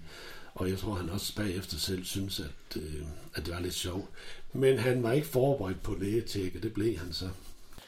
Jeg husker en meget, meget show-episode. Det var, øh, det var da Frank Strandli blev signet. Han blev signet, så han kom Vi var i Kadis på treningsleir. Så hadde vi hatt en lille løpetur på morgenen, så, så, så, vi sto og tøyde ut og strekte ut og skulle gjøre oss klare. Og så fortalte Hans Bakke en, en historie om Frank. Da Frank spilte i Leeds, så, så sa jo Frank at uh, han var jo en ung, ung mann. da, At det var en riktig god øl i England. En pint hadde han ringt og sagt. ikke sant? Dette syns Hans Bakke var vilt show. Så han fortalte dette til hele til alle spillerne mens vi satt i ring og tøyde. Og så det syns ikke Franco var show i det hele tatt. Det var den verste mottagelsen han kunne få. Så han går mot Hans, og så løfter han Hans opp i lufta. Og så tror jeg alle er bare helt paralysert. Hva sker det? Den nye forwarden løfter hovedtreneren opp i lufta og holder den der. Og så tenker Hans hva, la, eh, så tenker Hans, hva laver du, Frank? Og Frank tenkte hva laver jeg? Hva sker nå? Så slipper Frank bare Hans ned i bakken, og så blir det bare fullstendig stille før alle faller helt flate av grin. Det er det, var det showeste jeg har sett noen gang. Hans var helt ute av det. Frank Strandli var helt ute av det. Og ingen snakka om det bakefter, for det var bare en sånn ting som Det skulle bare ikke skje at at den nye, dyre forwarden løfter hovedtreneren opp etter at hovedtreneren har fortalt en joke som forwarden ikke likte. Så det var, det var riktig show. Jamen Frank, først og fremmest vil jeg sige, at han var en fantastisk fyr. Altså virkelig, virkelig øh, øh, en, øh, en fyr med, med god humor, øh, som godt kunne lide en, en fadbamse en gang imellem. Øh, og vi har da også taget vores, vores tur, når vi har haft nogle fredagskampe, eller hvor vi har ja, vundet mesterskaber og ting og sager, ikke? men øh, selvfølgelig fik vi det også øh, lidt af, altså et par øl en gang imellem, det gjorde vi der, det var Frank edder med med god til, det var han. Øh, og jeg kan huske, at øh, han skulle bunde øl en gang, og det var, det var virkelig, jeg ved ikke om der var en liter, eller der var to deri, men er der sindssygt, det gik stærkt, det kan jeg godt sige dig. Og det, det kunne han altså der. Og så alligevel, så stod han snor lige om mandagen til træning og til kampen, og der, der leverede han. Men øh, jo, og han kunne også godt lide noget, noget godt mad og sådan noget. Han var sådan lige lidt, øh, hvad skal man sige, han skulle passe på sin vægt i hvert fald. Det, det skulle han. Men, øh, men han var rigtig, rigtig vigtig for os som spiller. Som spiller blev Strandli meget central for opløbet mod mesterskabet i forårets 19 kampe. Først og fremmest fordi han scorede 9 mål i de 17 kampe, han var med i, men også fordi han var en stor hjælp for Søren Frederiksen, der endte med at score hele 17 mål den sæson. Han, øh, han var en rigtig dygtig fodspiller. Det var, eller ikke en dygtig fodspiller, han var i hvert fald en dygtig angriber. For han var jo han var den der spidsangriber der, og han var, han var brølstærk. Han var brølstærk, og man kunne bare smide den op til Frank. Det, det, det var mange gange ham, de spillede på ned fra, fra bagkæden eller fra midtbanen, ikke? og spille den op til Frank. Han, han mistede den i hvert fald ikke. Det ville sådan, helst undgå at sige, om mig, for jeg, jeg mistede den alt for tit. Ikke? Men så kunne Frank måske slippe den videre eller vende på den, og så lægge og spille de her stikninger til mig. Og det var han rigtig, rigtig dygtig til. Øh, han var god på dødbolde, både offensiv og defensiv, var han rigtig vigtig for, for OB også. Øh, og øh, jamen, så havde han et, et, et dejligt venstreben, som, øh, nu eller Robert Skov, selvom at, øh, det er nu ikke Robert Skov helt, men, øh, men det var tæt på. Øh, det, det var det, han, han, han, han sparkede utrolig godt til en, til en kugle med venstreben. Og jeg tror, han kom fra Panathinaikos til OB, og, øh, og det var stort for, for OB og for os spillere deroppe. Så nu kommer der altså en spiller der, som spillede på det norske landshold, og har spillet i Panathinaikos også, og jeg tror også, han har været i Leeds på et tidspunkt. Så han har prøvet noget, ikke? så det var fedt for, for sådan en klub som OB at få sådan en spiller, for det var virkelig en profil og han var rigtig, rigtig dygtig øh, for os, og rigtig, rigtig vigtig for os. Jamen, han, altså han, jeg kan huske, han sagde til mig, jamen Søren, du skal være noget mere rolig, når du får bolden spillet op. Du, du, du må ikke gå i panik. Øh, du må ikke sådan være alt for febrilsk. Øh, tag det stille og roligt, dæk den af, og, og, og inden du får bolden, kig efter, hvor du kan spille den hen. I stedet for, når du først får bolden, så skal du til at orientere dig, og så kig efter, så bliver bolden taget fra dig. Så hele tiden, så vidt muligt, inden du får bolden fra Ståle, eller Henrik Rasmussen, eller fra mig, så lige kigge op og sige, okay, jeg kan spille den første gang, eller jeg kan tage en berøring eller to på den. Så sådan, sådan nogle små ting der, og så lærte jeg også mig med at afslutte de rigtige steder, når vi har afslutningstræning i OB, som vi har rigtig, rigtig meget af. Øhm, og det, det, var, det var rigtig vigtigt, at man kan sige, okay, det er altså vigtigt, når du er ude i den her vinkel her, så skal du sparke efter det lange hjørne, fordi hvis du så ikke scorer eller et eller andet, hvis keeperen tager den, så giver en højst sandsynlig repost, og så er det vigtigt, at der er en spiller derovre, i stedet for sådan og sådan og sådan. Så, så det, var, det var så mange små ting ude på, på træningsbanen, der var han, øh, der var han øh, rigtig vigtig for mig, og der lærte jeg utrolig meget af ham. Med købet af Frank Strandli havde Lønge fuldført sin mission i forhold til hans bakkes ønsker, og kunne nu blot se frem mod en spændende forårssæson. Og på den måde, så fik vi jo de her tre spillere ind, som jo i den grad fyldte på vores hold. Hans havde jo sagt, når han skulle vurdere hans trup, hvis jeg får en linje lige op ad banen, altså den stærke stopper, den stærke midtbanespiller og den stærke angriber. Og han snakker også personlighed. Han snakker ikke bare om, at de kunne tage øh, syv med højre ben og 11 med ældre ben eller venstre ben. Det handler om, hvad er det for nogen, vi får ind. Fordi jeg har nok spillere sat på siderne. Masser af gode spillere i vores trup. Og det, det var jo øh, næsten det bedste, man kunne få at vide, også som sportschef, det er, at hvis vi kan løse den opgave her, så har vi en ny, glad træner, og så øh, har han jo også selv sagt, at vi blev dansk mester, hvis vi gjorde det. Det betød så ikke, at jeg bare gik roligt i 12 måneder. Men øh, de spillere, vi fik ind, det må vi sige i dag, de har været nogle af de bedste øh, ting, som OB har, har tilført i det, vi kan kalde nyere tid. Det tror jeg, de fleste mennesker vil synes. Og det vil, det vil jeg lige sige, det, det er, der, der skal også være en kæmpe, kæmpe ros til Lønge Jacobsen. Altså, det han også bare, han var fantastisk til det der. Altså, Lønge er jo helt klart den, den bedste og den rareste sportschef, jeg nogensinde har, har arbejdet sammen med. Han var, sgu, han var bare han var helt nede på jorden, og han havde nogle gode kommentarer, og han havde styr på hans ting, og han sagde tingene, som de var. Og det kan, jeg, det kan jeg bare rigtig, rigtig godt lide. Og så var han jo god til også at, at samle truppen. Øh, specielt også, når vi havde en lille downperiode, vi ikke lige fik de point, som vi, vi gerne skulle have haft og sådan noget. Ikke? Jamen, så var han god til lige at gå ind og lille, holde, en, holde en lille pep talk øh, for os og sige, prøv at høre her, drenge. Sådan og sådan og sådan. Øh, så der er ingen tvivl om, at altså, Lønge har stor, stor ære af, af den fantastiske, hvad skal man sige, fremgang OB havde på det tidspunkt. Med alle spillere på plads, får OB holde sig helt ud. Generelt var det en sæson, hvor mange spillere stemplede ind, og hvor næsten alle leverede afgørende præstationer på et højt niveau. Igen var kombinationen af spillere, inde og udefra, essentielt for succesen. Eh, ja, det er det. Altså, jeg husker jo at Allan Gårde lagde fire mål mot Vejle eh, i en kamp vi lå under i pausen. Eh, jeg husker at Frank Strandli eh, hadde noen fantastiske fysiske dueller med de store Brøndby-stopperne på Brøndby stadion. Eh, jeg husker noen Jimmy Nilsen-redninger, og, og, ikke minst så husker jeg at, eh, at, vi spilte et system som måske var annerledes enn det mange gjorde på den tiden. Vi spilte 4-4-2 i en diamant. Uh, og det passer holdet riktig godt. Vi hadde mange gode sentrale midtbanespillere, og vi hadde forward som, uh, som, var giftige, og så hadde vi backs som kunne løpe hele dagen i, uh, i Priske og og Gjessen og, og Torben Boje. Eh, så, så, vi fant eh, Jeg tror alle fant sin rolle godt, og jeg kan huske eh, mange gode prestasjoner fra nesten alle de spillerne, eller fra alle de spillerne på det holdet. Jo, vi, har jo, vi har jo dygtige spillere. Altså, vi har jo en målmand, som betød meget for, for OB, det ved alle. Øh, Jimmy var jo fantastisk på den måde, at Jimmy var altid bedst, når det var sværest. Altså, det er en god egenskab at have som topidrætsmand. Øh, dengang hans bog kom ud, der, der spiller vi i Brøndby kort 10 efter. Det er lige for at fortælle, hvem er nu Jimmy han er. Der spiller vi derovre kort 10 efter.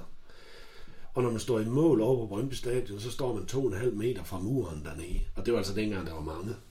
Dengang var den fyldt op.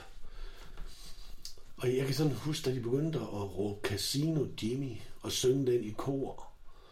Der var så lige før jeg går ned og dirigerer dem, fordi jeg vidste, det er næsten det bedste, de gør. Jimmy han står en kanonkamp i dag, fordi nu går han i trods. Nu har han lige vist, at man godt kan tage med hænder og så videre, og han stod en god kamp derovre. Så Jimmy var selvfølgelig, og vi har Bælum, og vi har, vi har Gorte, vi har Søren, og vi har dit og dat. Vi har mange rigtig, rigtig gode, dygtige danske spillere. Og i og med, at vi har den stærke gruppe, ved siden af den udenlandsgruppe, vi tog ind, så kan man det heller aldrig over. Og, og nogle af de spillere, de danske spillere, jeg behøver jo ikke at nævne dem, fordi det er altid det, jeg er lidt bekymret for. Det var jo, lad os med fantastisk godt dansk ord at sige, likable spillere. Altså, det var jo spillere, som folk kunne lide. Og, og, og det betyder meget, fordi så var man næsten fri for at tage stilling til, om man også kunne lide de andre. Dem kunne man så bare tage som dygtige spillere, der var kommet ind fra udlandet. Vi respekterer, vi har givet dem noget penge, fordi de skal komme og give deres arbejde her. Men det der med kulturen, det der med AB-klubben og så videre, det stod, det stod de danske spillere for. Og vi kan ikke forvente, at vi bare henter nogle udenlandsspillere, der kan hoppe ind i den, øh, ind i den atmosfære. Der skal vi bare altid håbe, når vi tager en udenlandsspiller, at de sådan lever altså ind i rollen og gør alt, hvad de kan for at være en del af det, som vi synes er vigtigt i OB. Men det med, at vi har nogen, der har, der har været opflasket med det, i hvert fald i mange år, det, det betyder meget for sådan et hold. Altså Henrik Rasmussen var jo en værdifuld spiller for os også, øh, Henrik Mini der. Så en, en rigtig, rigtig OB-spiller, ikke har været der i så mange år, ikke? og fantastisk dygtig fodboldspiller. Øh, jeg ved godt, at han ikke var særlig hurtig, men så vil jeg sige, så har han alt muligt andet. Øh, fantastisk sparketeknik, fantastisk blik for spillet, meget rolig med gulen, ikke? Øh, men jeg vil sige, når han lå derinde og fik tid og plads til at slå de der afleveringer der, det var han fantastisk dygtig til. Det var han. og en, en, en fantastisk dejlig menneske. Ham og Bøje har også rigtig meget med at gøre, og har det stadigvæk. Jeg ser ham lidt i dag også. Så, øh, men han var, en, han var en rigtig dygtig fodboldspiller, det var han. Øh. Ja, men jeg synes også, jeg faldt godt ind i, i spillet øh, med Ståle. Øh, øh, og jeg synes også, at øh, det var måske en af mine bedre sæsoner. Jeg mener også, det var den sæson, jeg blev udtaget til, til Ligalandsholdet i 99 meter eller noget. Øh, og jeg fandt mig faktisk også godt på den der lidt mere offensive rolle, som, øh, som manden lige foran Ståle, og ja, sådan set også på, på kanten, så det, det gjorde sådan set også øh, mig lidt bedre, dengang Ståle kom til. Fordi jeg mener, han spillede den sekser der, gik meget ned i banen og gerne ville have bolden, og så førte han den selv op, når det var sådan med hans, med hans driblinger og hans blik for spillet. Spillestilen var på mange måder klassisk OB og lagde en del på de stærke backs, hvoraf Brian Priske blev den nyeste, hentet fra Aarhus fremad i vinteren 98-99. I det hele taget handlede det om at få så mange mand med frem som muligt, samtidig med at holde også evne at dække af for hinanden og holde balancen i spillet, og ikke mindst at man arbejdede stenhårdt for hinanden. Jamen, vi var meget flydende. Vi havde, øh, jeg mener, Jens Jessen spillede den anden bak derovre. Han var også meget offensiv, så det var meget det der med at få, få baksene med op og få lavet nogle, øh, nogle farlige situationer i siderne, nogle farlige indlæg og sådan noget. Så det var noget, vi brugte, brugte meget tid og meget øh, træning på os. Man prøver jo med så, så vidt muligt at komme så mange med frem som muligt, men øh, man skal også passe på, at man ikke åbner for meget i den anden ende, så det er jo sådan lidt en balancegang. Og vi var svære at slå. Altså, vi, selv om vi måske ikke havde vår bedste dag, så så var vi godt organisert, og vi jobbet hårdt og for hverandre, og vi, vi kjempa alltid røven ut av buksene, og det var ingen pri... Ja, det, det, var, eh, det var ingen som, eh, som, ikke, som ikke jobbet hårdt. Altså, det er jo ikke lige sådan nogen regel, fordi Jens er med frem, så skal jeg blive tilbage. Det kommer an på, hvordan situationen opstår, sådan men altså, hvis altså man kan se, åh, oh, nu er Jens med frem, nu kan det være, at det bedre, at jeg lige eh, holder lidt igen og sådan noget, så er det det, man gjorde. Men igen, det der, og det kommer jeg til at sige mange gange, men det sammenhold der, og det kammeratskab, vi har, det, det, det tror jeg på, det har, det har båret OB utrolig langt. Det hårde arbejde og viljen til at kæmpe for hinanden blev ikke kun skabt på træningsbanen, men i høj grad også udenfor. Jeg tror måske ikke jeg er den som er det bedste det sociale eh, men det som var sjovt, var jo at alle vi utlendingene vi ble, vi ble plassert i Eller fikk hus i Klarup. Så vi så både Matovak og Salin og Strandli og Solbakken med familier bodde i Klarup, og det var jo riktig show, for det køpmannen da i Klarup eh, Han kjøpte faktisk inn norske og svenske aviser. altså det var en ren sånn skandinavisk idyll hvor, eh, hvor alle de fire utlendingene bodde, bodde i den lille forstanden. Eh, Eh, som vi trivdes riktig godt i. Så, så eh, der var det jo litt sosialt, eh, i hvert fall mellom oss, og særlig meg og Frank og, og familiene.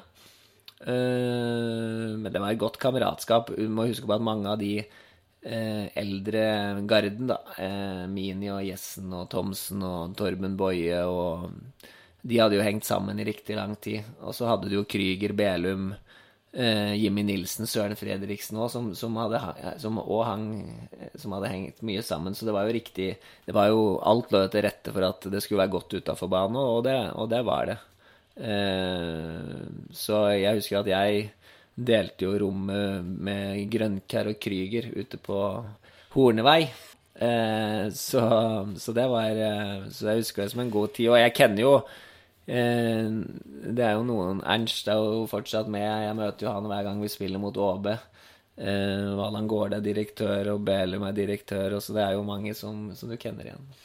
Altså, jeg vet at der var noen eh, jeg tror, de nordiske spillere, de var delt sammen, og jeg mener også, de bodde i, i hvert fall tett på hverandre, om ikke i samme by. Eh, men ellers så havde vi nogle gange nogle arrangementer, og jeg tror også, der var nogen, der var ude at spise sammen, så der blev det helt sikkert lavet noget sammen på kryds og tværs. Altså, og vi havde jo vores kortaftener og sådan noget. Jeg ved også godt, så havde vi også vores, vores casinotur og sådan noget. Men altså, det er nu slet ikke det der, de der, hvad skal man sige, skandaler, eller de der højde der, som, som med David og Jimmy og dem der, slet ikke. Men vi, vi, var, vi var gode til at hygge os, og, og bare gå ud og få noget god mad, og gå ned på casino i en time eller to, eller spille lidt kort eller sådan noget der. Det var vi rigtig, rigtig gode til. Øh, og heldigvis tog det ikke overhånd. Øh, det gjorde det ikke, for vi kunne godt styre det dengang. Ikke? Og det, det, det, det er bare sådan noget, man husker tilbage med glæde. Øh, selvfølgelig er det også det sportslige og sådan noget der, men alt det der udenom der, hvor vi også har mange timer, ikke? Øh, og det var, det var, det var sgu en fornøjelse.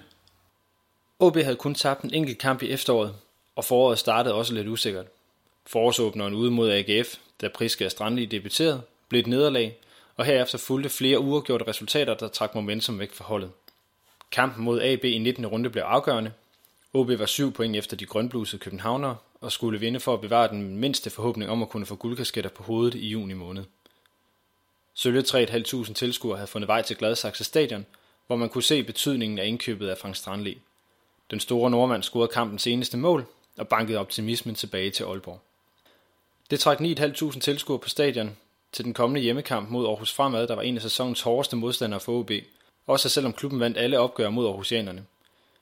Denne kamp blev ingen undtagelse, hvor OB hentede en 3-2 sejr efter at have været bagud helt indtil det 72. minut. Det gav yderligere tiltrængt moral inden en udekamp på Brøndby Stadion, hvor afstanden mellem OB på tredjepladsen og op til Brøndbys andenplads nu var på to point. AB lå stadig forrest, fire point foran OB. I Brøndby blev Strandli igen en held, da han vandt duellerne mod de store Brøndby-forsvar og kunne spille Søren Frederiksen fri til scoring, efter at Henrik Mini Rasmussen allerede havde sikret en 1-0-føring tidligt i kampen. Og efter 25 runder var det lige i toppen. Brøndby og OB havde hver 47 point, OB havde 46 og stod med FCK på hjemmebane. Dette blev endnu en afgørende kamp. Kampen blev spillet foran 12.500 tilskuere fredag den 30. april 1999 og blev en af de bedste kampe i Superligaens historie. Også en kamp, man stadig ser tilbage på den dag i dag.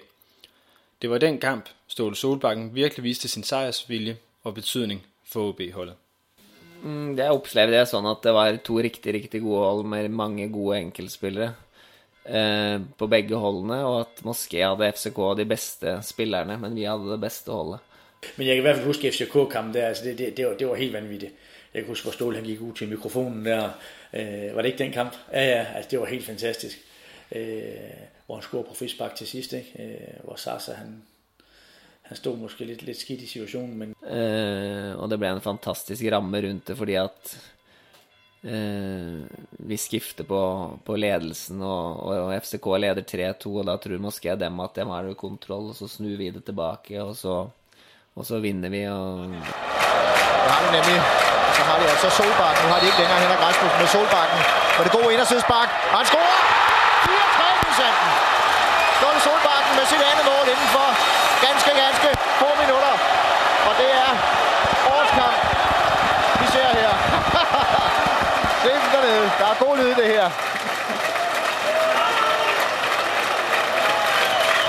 To mål indenfor. Ja, hvad bliver det? Så fire minutter. Og Ståle Solbakken. Og der mangler 13 minutter endnu.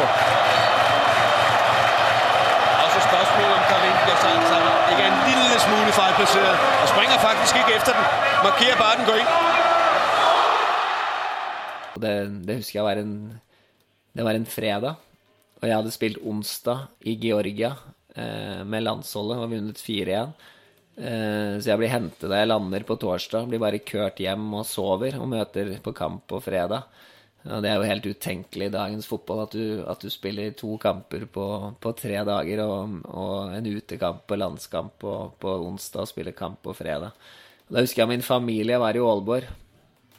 Nei, min familie var i Norge, så Søren Fredriksen eh, sove over hos meg etter kampen. Og, og jeg var jo ikke den som gikk på, på byen på den tiden der, men Søren overbeviste meg at, at nå måtte vi alle gå på byen. Da. Så husker jeg at vi kom inn på et eller annet, jeg husker ikke hvilket sted det var, eller noe, men det var fullstendig kaos, og jeg måtte bare løpe ut, for det var, eh, det var helt galskap, altså. Hvor, eh, hvor eh, Ja, så det, det gikk ikke an å være der, så det var det var, eh, det var eh, topp, topp, topp stemning. Og jeg tror da at supportere og folk i Aalborg fornemme at at Moské, det, det her Det kan ikke gå galt. Altså, det, da de vinner 4-3 mot FCK på fredag kveld i, på, foran 13 000 tilskuere, så, så går det godt til slutt.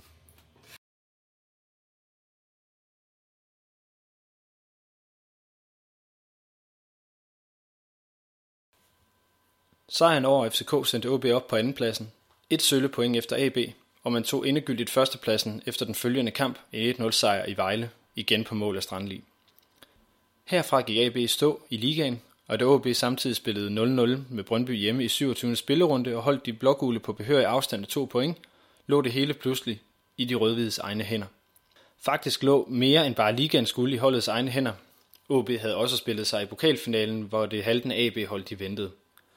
Finalen blev spillet i parken den 13. maj 1999, og desværre for OB havde man en dårlig dag, hvor man tabte 2-1 til de grønblusede rivaler, i en kamp, der mest af alt huskes for, at den senere OB'er Allan Olsen fik trukket bukserne af i løbet af kampen. Det blev ikke til nogen pokaltitel, i stedet havde holdet fuld fokus på at vinde mesterskabet. Det fokus holdt man, og slog af Aarhus Fremad og AB i ligaen. Yderligere point sikrede, at man med to kampe tilbage førte med 5 point. 63 mod Brøndbys 58, og guldet var så tæt på, at Lynge næsten turde tage ordene i sin mund inden den sidste hjemmekamp i 32. runde mod Lyngby på et proppet og rødhvidt klædt stadion, hvor adskillige viftede med det karakteristiske Super OB halsterklæde. Et halsterklæde OB Supportklub i anledning af 20 års jubilæet i øvrigt har genproduceret. Det kan erhverves for en hund på AC's webshop og på diverse away-ture.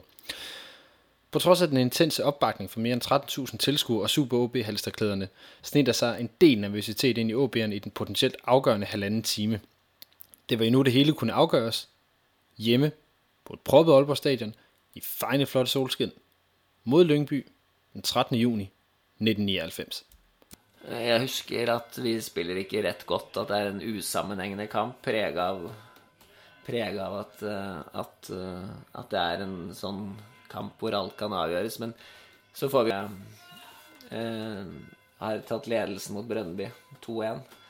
Eh, og så spiller vi mot Lyngby, som er et hold som kaster alt frem, som er superoffensive, og som, som, vi, som vi hadde huske, det holdet vi hadde sværest mot denne sesongen. Eh, eh, så det er en meget svær kamp for oss, og, og publikum er, Det er intenst. Eh, så jeg husker egentlig det som en ganske dårlig kamp, hvor, hvor eh, det blir 3-3, hvor, eh, hvor uh, vi nesten går og venter på at dommeren skal blåse for vi vet at Vejle leder 2-1. Jeg kan huske kampen, og jeg brændte saksus med nogle store chancer. Er der vanvittigt, og jeg var virkelig træt af mig selv. Jeg kan huske det lige så tydeligt, som det var i går. Øh, jeg husker kampen ender 3-3, og jeg mener, Frank scorer to. Ja, og jeg scorer så det til det sidste. Torben Bøje trækker modsat. Ligger faktisk i en god position til hovedstød her. Og Torben Bøje. Og Søren Frederiksen.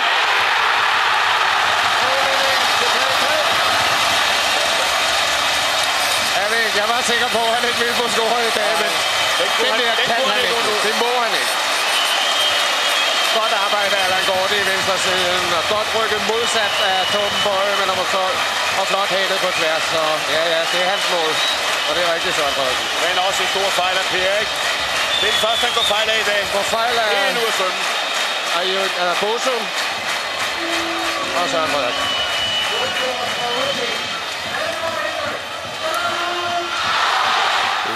På en kæmpe fejl af, af Per Falstrøm, som var Lyngbys målmand på det tidspunkt. Og jeg kan huske, der var det bøj, der lagde den ind i, ind, i, ind i panden på mig, og jeg fik scoret i det sidste. Og det var jeg rigtig, rigtig glad for, og det var vigtigt for mig, fordi øh, jeg havde brændt nogle store chancer, øh, og har ikke spillet særlig godt i den kamp der. Øh, jeg kan huske, det var, og det var en varm sommer der, det var selvfølgelig fuld hus, og det var, jamen det var, det var så vigtigt, og jeg synes, det har været træls at vinde mesterskabet, hvis vi har tabt 3-2 til, til Lyngby.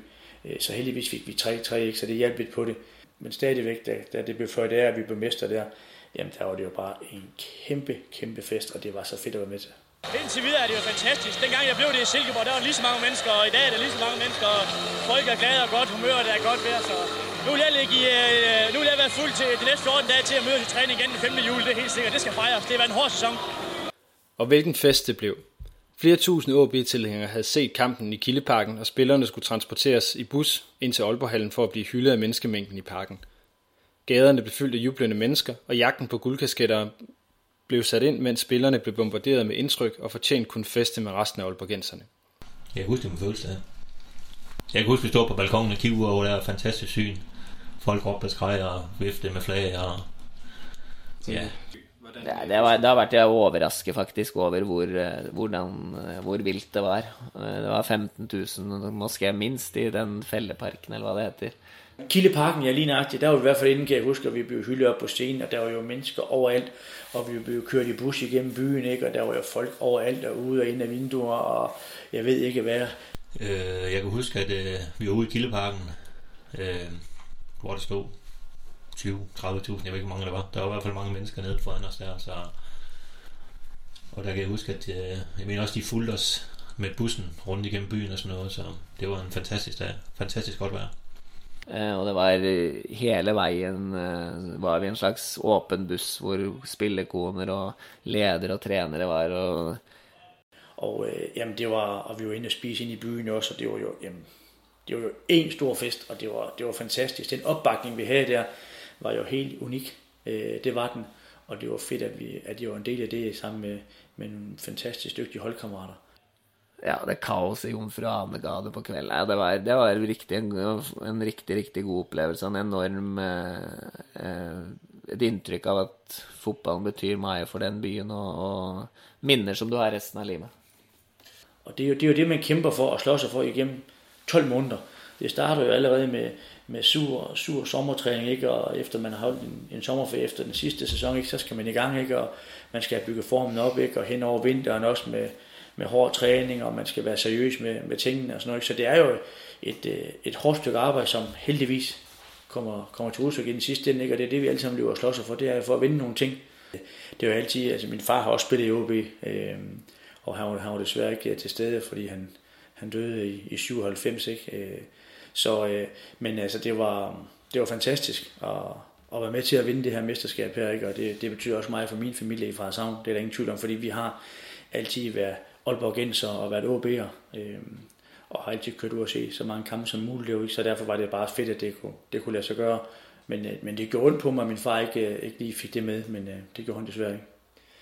Det var en stærk præstation af holdet, der ikke kunne påkalde sig at have dommertække, da OB ikke fik tilkendt et eneste straffespark i løbet af sæsonen. Samtidig vandt man også Fairplay-prisen, på trods af Matavaks og Boys enkelte røde kort. Sæsonens sidste kamp var stort set ligegyldig, og OB tabte for kun tredje gang i sæsonen på udebane til næste års mestre fra Herfølge. Succesen i sæsonen 1998-99 stod på skuldrene af mange ting. Størst af alt modet til at række ud efter de store ambitioner. Det var mange ting, som spillede ind. Og man skal huske en vigtig ting, som gælder sportschef, som logisk nok gælder træner, men alle omkring et fodboldhold. Hvis vi lige glemmer spilleren, dem ved vi godt, at selvtillid og sådan noget, det betyder rigtig meget. Men det betyder saftsus med også noget for vi andre. At når ting lykkes, så får vi en stærkere overarm, vi får en større tro på os selv, vi er ikke bange for vores egen skygge, vi tør at, at gå ud der, hvor det også kan se ud til at være en lille smule farligt, men gør det alligevel.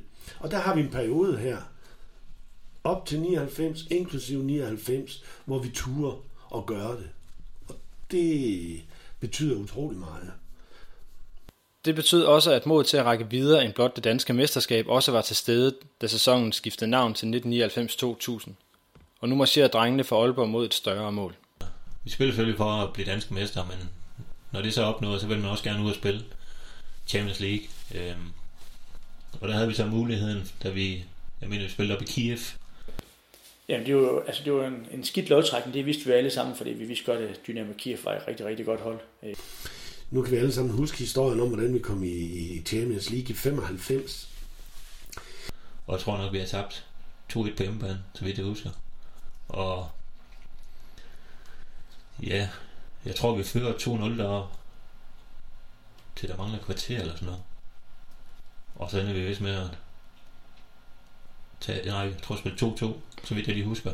Og jeg mener, vi blev snydt for et mål nu med en bold, der var ved vinket over baglinjen, men som hvis ikke var ude. Når jeg har mine sorte stunder, det kan jeg faktisk også godt have en gang imellem, så kan jeg godt nogle gange tænke, det der tredje mål, som ikke blev dømt inde over i Kiev, og som har afgjort kampen til vores fordel. Vi spiller jo en kanonkamp over, når det bedste, jeg har set OB spille. Vanskelig, vanskelig udebane, og vi øh, spiller fuldstændig lige op med dem. Jeg synes endda på dagen, at vi er bedre hold, end de er. Jeg sidder lige ud for 16 meteren i den ende, hvor det her sker. Og jeg sidder på noget, der ligner første sal. Jeg har et fantastisk udsyn. Linjevogteren over på min side, det er ham, der skal dømme den ude. Han kommer stormende ned med baglinjen, fordi Jens Jessen, han suser til baglinjen over i venstre side, altså over på den anden side af, af målet. Ind over og går, da han scorer. Målmanden, han reagerer selvfølgelig som han skal. Han tager lappen op, fordi han siger, at den er uge. Og linjevogteren, han er ikke i nærheden af at kan se, om den er ude. Jeg kan heller ikke. Jeg tror ikke, der er nogen, der kan. Men en løbende linjevogter over på vores side, han synes, han kan se det på den anden side af målet. Og vi ligger nok, som jeg husker det, så ligger vi nok på kanten af 16 meter, altså lige ude i krydset der. Jens Jessen, som jeg tror alle i vores klub ved, er et ordentligt, ærligt, sødt menneske. Hvis nu han havde set den var uge, så har han sagt til mig for eksempel, Lønge sov roligt om natten, den var uge. Jens Jessen er ikke i stand til at sige, han siger ikke, den ikke er uge, han siger ikke, den er uge. Han har kun én opgave, det er at få fat i læder og så få en smæk ind over. Øh, så han ved det ikke. Og igen kan vi så sige, hvordan er så den linjevogter derovre, han kan se det. Og når det sker over i Kiev, ja, så får jeg selvfølgelig noget flashback og så videre. Ikke dermed sagt, at der var noget odiøst i det, men der er i hvert fald en linjevogter, som tog en beslutning, som jeg synes, han nu er i stand til at tage. Den siste hørte jeg på radioen på parkeringsplassen utenfor huset. Kommenterte Hans P. Rytter. Eh, hvor den ballen, om den ballen er ute eller ikke, og Allan Gårde skårer. Hvor eh, den første kampen så sitter jeg Altså, det var jo min eneste skade i Aalborg. Jeg fikk en kneskade. Så jeg ble ikke klar. Eh, så jeg satt jo og så på de kampene hvor Rebrov og Shevchenko på hjemmebane der. Da da så det jo ut som Dynamo Kiev spilte litt for halv maskin, og at, at de hadde full kontroll. Men så, så skrev jo det som skjer på utebane. Jeg har jo aldri sett kampen, jeg har bare fått fortalt det. Eh, og det var jo fryktelig, fryktelig nær og, og mai, mai uheldig. Ja, selvfølgelig var det hardt for alle, det der. Jeg tror, det, jeg tror at lufta gikk litt ut av oss. Eh, det gjorde det. Europæisk set måtte OB nu kigge mod UEFA-koppen og ikke Champions League. Italienske Udinese med Martin Jørgensen ventede over to knockout-kampe. Den første kamp i Udine tabte man 1-0 efter at være løbet totalt over inde i starten, og i øvrigt havde været heldig med ikke at tabe større. Bælum havde en regning på stregen, og bærende spillere havde off-day, inklusiv Ståle Solbakken og Brian Priske, der fik hug i medierne dagen efter. Anden halvleg var bedre, men ikke nok til at få scoret, og returkampen i Aalborg den 30. september 1999 blev tabt 2-1. Matovac scorede for OB. OB var ude af Europa, men i Superligaen lignede det ellers, at man holdt niveauet, men det blev sværere, som sæsonen gik ind i det mørke efterår 1999. Ikke at man var decideret dårlig, men marginalerne begyndte så småt at falde i andre skåle end den nordjyske. Ja, men det var, det var meget mer urytmisk i den pågående sæsonen. Vi havde meget mere, flere skader, vi havde mange flere eh, spillere som ikke spilte op mot sitt beste. Vi, vi lånte ind en Mikkel Beck for at bøte på det, som gjorde det godt i en kort periode. Eh, Eh, men vi hadde ikke den samme rytmen, vi hadde ikke den samme entusiasmen etter det. Eh, og vi, eh, vi gjorde ikke noen god sesong. Men der hvor man kan si at mine idéer, måten at gribe det an på, også krakkelerede en lille smule, og i hvert fald blev udsat for debat, og kunne udsættes for debat, også i bestyrelsessammenhæng, det var jo, at vi ikke kunne fastholde vores 99 resultat. Jeg har hele tiden sagt, at, at den sorteste uge for mig, og når jeg siger for mig, så mener jeg selvfølgelig for OB, men i forhold til, hvordan jeg på en eller anden måde ikke blev handlingslammet, men OB var nødt til at sadle om. Og når OB skal sadle om, så betød det også, at muligheden blev lidt, lidt ringere øh, for, øh, for fodbolddelen. Det var jo, at vi år efter mesterskabet ikke kunne bevise, at det kan betale sig at investere i det her fodboldhold. Fordi vi ligger jo til sidste spillerunde, som jeg husker det, men jeg mener, det er sådan, for jeg kan huske den sorte uge, der ligger vi til at blive toer, hvis vi slår Brøndby derovre. Og vi spiller en vanvittig intens fodboldkamp derovre. To rigtig, rigtig gode fodboldhold, hvis jeg husker rigtigt, så skinner solen. Der var alt til stede derovre, og vi tager 1-0 bliver femmer, fordi de andre resultater, de passer os ikke. Tre dage efter, der skal vi spille pokalfinale mod Viborg, og der taber vi.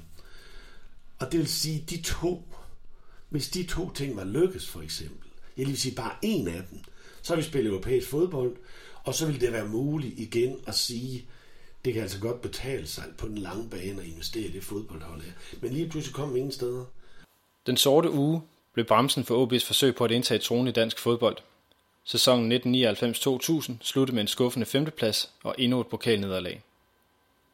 Jeg synes specielt nederlag til Viborg i pokalturneringen, eller pokalfinalen, det, det gjorde ondt. Det gjorde det. Selvfølgelig også både for klubben og for os spillere, men jeg synes specielt for fansene. Øh, jeg kan huske, der var så mange derovre, og vi fik så en god opbakning. Og de var der bare hele vejen igennem. Og jeg synes, vi leverede en dårlig kamp. Øh, det gjorde vi. Og det var ikke fordi, at Viborg spillede godt, men vi, vi præsterede bare ikke. Og det, det, var, det, var en, øh, det var en mavepuster, det var det. Og, og jeg synes, det var aller, allermest synd for alle de her fans, der, der var taget over, fordi vi, vi, vi leverede ikke, og vi ramte ikke det niveau, som vi gerne ville, og det var utrolig skuffende, det kan jeg huske. Og så selvfølgelig også i turneringen, hvor vi, hvor vi dummede os i sidste runde, der ikke øh, den sidste uge op til at, at ende som at blive nummer 5. Og det var, det var en stor skuffelse, når vi havde været med så lang tid, ikke? Og det er altid lige det sidste hele, det afgøres. Og der var vi ikke skarpe nok i tingene, og, og, og, og der, der fandt vi ikke de her ekstra ressourcer frem, som, som kunne gøre, at man kunne vinde pokalfinalen eller blive nummer to. Så har det været en fantastisk sæson, ikke? Nu ender vi med at tabe pokalfinalen og blive nummer 5. Så bliver det sådan lidt en, lidt en fiasko-sæson, ikke? Og det, det gør ondt. Og det er, det er to ting, der sker. Det sker selvfølgelig, vi i klubben, bestyrelsen, er nødt til at vurdere, kan det her bære fremover, når ikke, når ikke vi over flere år kan få det her til at, at give afkast. Og der, øh, der sker der også det, at der så spiller, der vel egentlig er i tvivl om, om de skal fortsætte i OB, eller de skal gå andre steder hen. Så, så det, det bliver sådan en overgang der, hvor, hvor vi skal bruge noget tid til at, at ligesom samle os og, og øh, finde ud af, hvad vej skal vi så gå. Sommeren 2000, hvor Udinese igen stod i vejen for det europæiske eventyr via Totokoppen, blev den sidste for det ellers fantastiske 99 hold. Hans bakke stoppede og overlod roret til Peter Rødbæk. Nogle spillere forlod klubben uden de store sværslag og nykker, blandt andet Søren Frederiksen på grund af uenighed om kontraktlængden.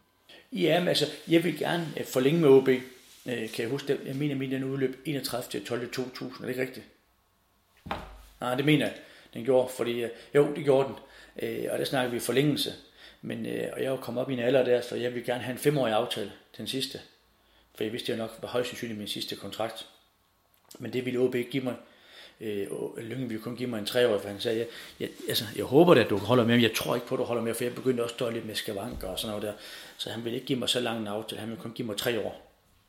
Øh, fordi første prioriteten, det var at forlænge med OB. Øh, men, men der kunne vi ikke blive enige om det, og, og så måtte jeg se mig om efter noget andet. Og det, var, det er sådan game er. Der var ikke noget surhed, noget hverken fra min eller fra OB's side af. Øh, og så endte jeg så med at lave fem år med Viborg. Gældende fra 1. januar 2001. Øh, og, øh, og det var, jamen, så blev det så til fire gode år i OB. Virkelig gode år. De, de bedste år, både rent sportsligt og også øh, sådan rent socialt. Det var det er en tid, jeg, jamen, jeg husker tilbage på. Med kæmpe, kæmpe smil på læben. Øh, men ville som sagt gerne have forlænget det op, men, øh, men ville gerne have den her femårige aftale, hvor vi kun ville give mig tre år. Så der var, det var sådan, det var. Og så måtte man komme videre begge, både OB og jeg måtte komme videre. Det Andre blev solgt, og særligt nogle rokkede båden godt og grundigt i forsøget på at komme væk fra et projekt, de ikke længere kunne se sig selv en del af, efter at OB havde måttet skrue ned for blusset. Jeg var træt af OB i forhold til at jeg vidste at OB Jeg tror at det mesterskabet i 99 blev et dyrt mesterskab, måske. Eh, uh, OB skulle sadle om. Ja, de fik ny træner. Uh, Eh, det var, det var, på mange måter et nytt prosjekt som var i gang. Jeg følte at min tid var over i forhold til at jeg hadde ikke lyst til å eh, Til å ta og gå helt Jeg var for gammel da, til å gå ned og, og, og være med på helt på begynnelsen av det. Jeg, jeg, jeg, følte at jeg trengte en siste utfordring i karrieren. Jeg ville jo helst til utlandet. Eh, men jeg var jo en svær alder og, og var ganske dyr, og, eh, og, så plutselig kom FCK. Så tenkte jeg hvorfor ikke bo i København, eh, spille for en klubb som har har har mange gode spillere, men Moskva mangler akkurat meg. Det, jeg tror det var et perfekt bytte for perfekt for FCK, perfekt for meg. Og Aalborg fikk tilbake de pengene de kjøpte meg for, og jeg hadde jo blitt noen år eldre. Og, så, men det var harde diskusjoner, og, og jeg og Lynge vi ropte litt av hverandre den tiden der. Eh, og jeg kan godt forstå de supporterne i Aalborg, og jeg kan forstå alt det. Og, og i, den, i, dag så, så, er det ikke noe jeg tenker på. Det, det det, det, som skjedde, det skjedde, og jeg har no hard feelings til noe, noen i Aalborg i dag. Og, og se på Aalborg som en av de klubbene som, som Og se på Aalborg som den klubben jeg hadde min eh, hva skal vi si, beste Ikke kanskje beste tid som spiller, men der jeg viste mitt største potensial. Jeg kan saktens forstå at fansen vendte seg mot meg. Altså, jeg var kold og hård og ville bare vekk, eh, og det sa jeg eh, til alle, eh, og la ikke skul på det. Eh, det var måske ikke så smart. Eh, så jeg har full forståelse for de reaksjonene som kom i min siste tid i klubben, og etter at jeg forlot Aalborg. Jeg husker jo at jeg tok taxi til lufthavnen. Jeg var innom Aalborg Hornevei treningsanlegg leverte Nei, jeg skulle signe noen papirer til Lynge. Og jeg og Lynge eh, Eh, brokka oss høylytt til hverandre, og var en dårlig avsked da. Så kom jeg inn i en taxi. Så gikk lokalradioen på taxien hvor det sa at Solbakken på vei til Djeveløya. Så tenkte jeg ikke så mye over det. Så parkerte jeg taxien på, i lufthavnen. Så kom jeg inn i lufthavnen, så står det Måske 15-20 som står i, i, i kø for å, for å, sjekke inn og, på bagasjebånd og sånn, så, så, står det voksne mennesker med, med stresskoffert og, og buer av meg. Uh, og, så, så, det var eh, eh, ja, Det var ikke så sjovt, det var ikke det, men, men, men, men, for meg så var det naturlig, og, og, og Valborg-fansen gjorde jo det de, de skulle, og jeg har no hard feelings. Det gjorde ondt på mange at se 99-holdet bli spredt for alle vinde og man kan kun spørge sig selv, hvad der ville være sket, hvis den sorte uge var gået anderledes. Hvis man havde slået Brøndby og var ind med 52 point og en anden plads, eller om man bare havde vundet over Viborg i den skide pokalfinale, eller den bold i Kiev var blevet dømt inden. Jamen, så tror jeg, at øh, altså, så har det været let for mig. Fordi, altså nu, nu skal vi lige være enige om en ting. Det er ikke bestyrelsen, som hverken er de gode eller de dårlige i det her. Det er os som daglig ledelse, der skal vise vejen til, at når vi får investeringer, får lov til at investere, så skal vi vise, at vi kan håndtere det. Og når ikke vi kan håndtere det, ja, så bliver det selvfølgelig sådan, at så bliver det lidt mere tomme ord, man kommer med. Det har været en fornøjelse at tage hjem fra Kiev og være sikker på, at man skulle spille videre i Champions League. Fordi det ved vi alle, hvad det, hvad det kaster af sig. Og at vi så på det tidspunkt have klaret sig rigtig godt på det internationale marked, det kom, eller på den internationale kampe, det kom jo rent faktisk først nogle år senere, hvor vi jo gjorde det fantastisk godt. Var det lykkes derovre, så kan det også godt ske, at den der uge, hvor det ikke rigtig lykkes for os, at den har haft mini-betydning i forhold til det andet. Selv Ståle vil ikke afvise, at han kunne være blevet, hvis historien var gået blot lidt anderledes. Ja, det tror jeg fort kunne Det tror jeg ikke det tror jeg, Ikke pokaltittelen jeg tror jeg ikke hadde holdt, men hvis vi hadde fått komme inn i et europeisk gruppespill og fått uh, å kunne jobbe og bygge videre på det vi, vi hadde skapt, så, så, tror jeg ikke det er uh, utenkelig. Uanset hvordan det gik eller ikke gik, er det, der står tilbage på bundlinjen, at et fantastisk hold i rødt og hvidt vandt det danske mesterskab i 1999 men holdets hurtige fald fra tinderne og de meget markante tilgange har givet holdet et ry som et købehold, som det ikke nødvendigvis fortjener. Det synes jeg ikke, der er. Men jeg tror, vi kan finde sæsoner, hvor vi tager lige så mange ind, eller flere spillere ind, end vi gjorde her. Det, der var forskellen her, og det kan så være, det er det, der får nogen til at kalde det købehold, det var, at vi gik lidt højere op øh, på ranglisten i forhold til de spillere, vi, vi, vi valgte. Og det var en strategisk beslutning og, og det er jo altid væsentligt, at jeg ikke skal komme og bede om enkeltspillere i forhold til bestyrelsen og i forhold til budgettet. Men at det her var besluttet, det er så i orden. Mm. Vi tror på det, I siger, og hvis I kan løfte den opgave her, så er pengene også til stede og så videre. Og jeg tror, folk har en, en idé om, at Ståle har kostet en hulens masse penge at Josu har kostet en hulens masse penge, og Strandli. Strandli var den dyreste, fordi der var transferen større end, øh, end øh, ved de andre. Men altså, de var jo, jeg vil sige i dag, de var ekstremt billige. Det var de. Selvfølgelig har de fået en løn på, på, på et vis niveau, men altså, sådan er det jo at få, få spillere hjem, som også ligger i toppen af den danske liga. Så i forhold til det, så var deres løn absolut ikke ekstrem. Og som jeg siger, så solgte vi jo alle tre Strandli en forsikringssag, de to andre blev solgt, og der fik vi penge hjem til en god side. Holdets store profiler valgte også at komme til en klub, der ikke kun befandt sig i en modig og ambitiøs periode af sin historie, men også en klub med stærke menneskelige værdier, personificeret i spillere og ledere. Og sammen med en guldmedalje og nogle fantastiske minder for fans og spillere, er det det, der står tilbage.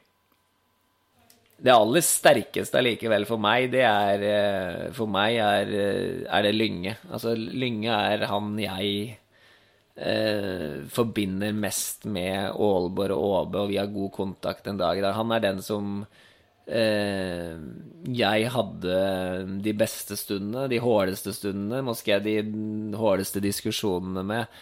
Eh, det var han som jeg følte at eh, at eh, eh, bar klubben framover, og, som- og som var en mann du kunne stole på, og som, eh, og som kunne ta de harde beslutningene, og som kunne, og som kunne eh, Som du alltid vis, alltid visste at du kunne stole 100% på. Altså I den fotballverdenen her så, så er det mange ledere som, eh, og, og trenere også, som, som ikke tåler motgang, eller ikke tåler medgang. Eh, han tålte begge deler, og jeg har kjemperespekt både for han som person, eh, yrkes, yrkesperson, men også som privatperson. Eh, han gjør det riktig meg godt for familien etter at jeg forsvant fra Åbe under Det var vel i Moské ganske turbulent eh, i, eh, i noen uker og måneder i, i høsten 2000.